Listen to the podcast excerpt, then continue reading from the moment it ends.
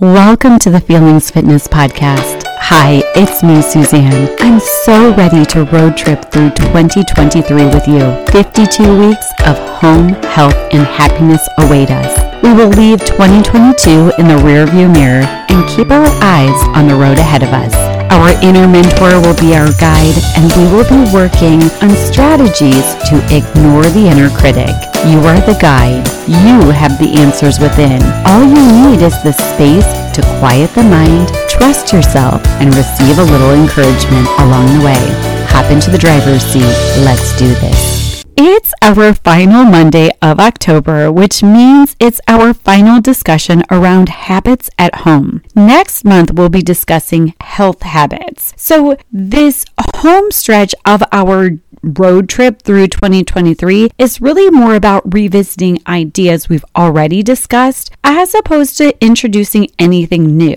That being said, I'd highly recommend going back to previous episodes throughout this season. In episodes 103 to 115, we discussed home, 116 through 128, health, and 129 through 137, happiness. And then in the month of September, it was all fall fresh start. And in that month, 138 through 144, home, 145 through 151, health, and 152 through 158, happiness, with a recap of it all in 159. So visit those episodes or check them out if you haven't already. If you've been with me all year, you know that all of these episodes are short and to the point. No fluffy stuff this season. Our habits can really make us or break us in all areas of life. General habit resources ahead. So, as you know, I love quotes.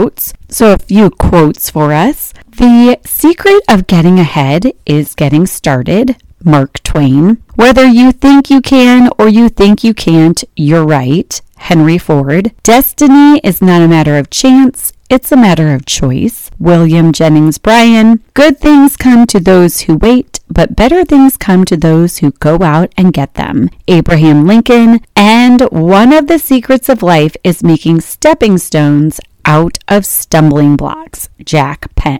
And if you've been with me for a while, you know that I don't only love quotes, but I also love some good books to reference as well. So, a few of them on my bookshelf that have to do with habits, starting out with The One Thing by Gary Keller and Jay Papasan, Outliers by Malcolm Gladwell, The Seven Habits of Highly Effective People by Stephen Covey, and Atomic Habits by James Clear. All right, and then you know that I love some good tips and tricks. So, some tips and tricks for making a habit stick. One, commit to it for 30 days the idea is just kind of to make it simple, but I also like to really be thoughtful of this one though, because sometimes when you put an actual end date on things, you then revert back to the old habits after you're done. For example, if you set the goal of running a marathon. You implement all of these great habits, you do all them, then you run the marathon, and then next thing you know, that's the end and you're back to your old ways.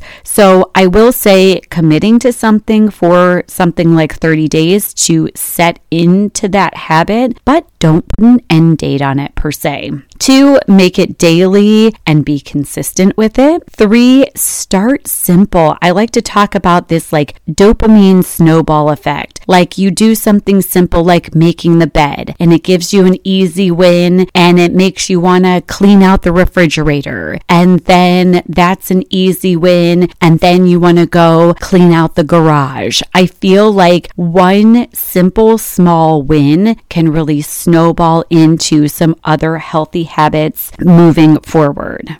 Four, remind yourself, maybe have a phrase that brings you back to your healthy habit.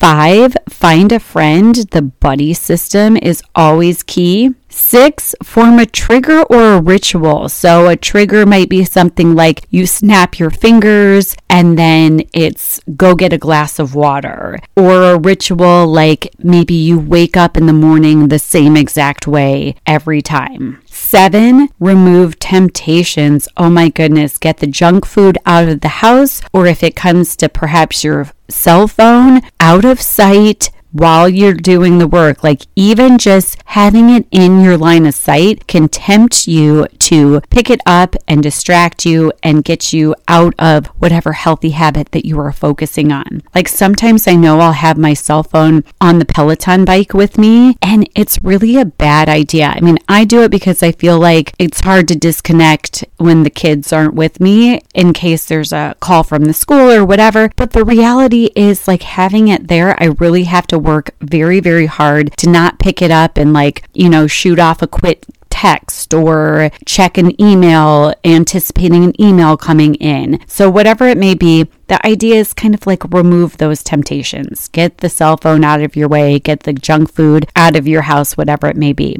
Number eight, I like this one, and this might not work for everyone, but I learned this one from Marie Forleo, and she uses this catchphrase of, I don't do blank. So her example, which I absolutely love, and I actually use it often too, is I don't do overwhelm. And there's something about the psychology behind that particular phrase that can keep you in a positive frame of mind. So test it out. Might work for you, might not, but it's always worth a try. Nine, find a role model. I also like to think about creating an alter ego. This one was super fun. There's a book called Alter Ego by Todd Herman. And there's this whole psychology around actually creating an alter ego that can be the one that really keeps you in these positive habits. 10, write it down. As we know, if you've been with me for a while, I use this example all the time that statistically speaking, goals that are written down or habits that are written down are more likely to be achieved. And finally, know your why. This one, I actually think that that's a book too. I can't really remember. But knowing your why is so, so huge. If you are solid on your why, you will much more likely stick to healthy habits. So know your why. So, your task for this week is simply to think about habits and implementing healthy habits, not only at home, but in life in general. Check out one of the books that I mentioned to really kickstart this process.